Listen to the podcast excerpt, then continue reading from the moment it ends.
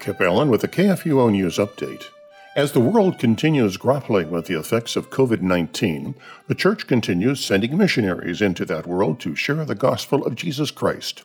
During an August 7th service of sending at the Lutheran Church Missouri Synod International Center in St. Louis, the Reverend Daniel McMiller, Executive Director of the LCMS Office of International Mission, told four new LCMS missionaries that they do not go into the world alone, but with the entire church behind them.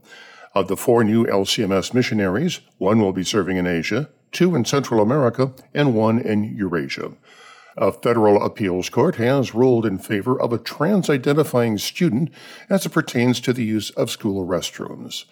The Fourth Circuit Court of Appeals ruled 2 to 1 Tuesday that Gavin Grimm, a biological female who identifies as transgender and has been at the center of a lengthy battle starting several years ago, had been discriminated against, and that maintaining sex specific bathrooms is a violation of Title IX, the Civil Rights Statute, pertaining to the educational arena. The Richmond based court held that for the school to prohibit a transgender identifying student from using the restroom of his or her gender identity is not constitutional.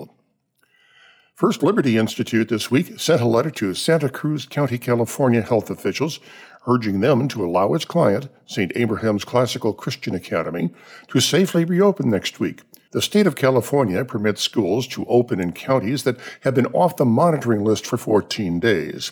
Santa Cruz will have met that goal today as the case rates continue declining. However, the county has threatened to refuse to allow schools to open next week, even if state guidelines are met. The county currently allows schools to open as child care centers, serving classes of 12 students, provided that no in person instruction is provided. Yesterday, attorneys from the Thomas More Society sued the city of Austin, Texas, for giving taxpayer money to organizations that help women obtain abortions, this in violation of state law. The lawsuit alleges that the city's expenditures are prohibited by the state's abortion laws, which impose criminal liability on anyone who furnishes the means for procuring an abortion, knowing that the purpose is intended.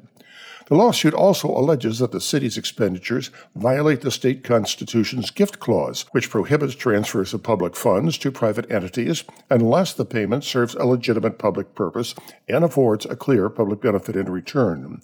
The lawsuit was filed on behalf of Texas Values, that's an Austin based nonprofit, as well as several individual taxpayers. Austin recently passed a budget that gives a quarter million dollars of taxpayer money to organizations that provide travel, lodging, and other logistical support to pregnant women seeking to abort their unborn children. This has been a KFUO News Update.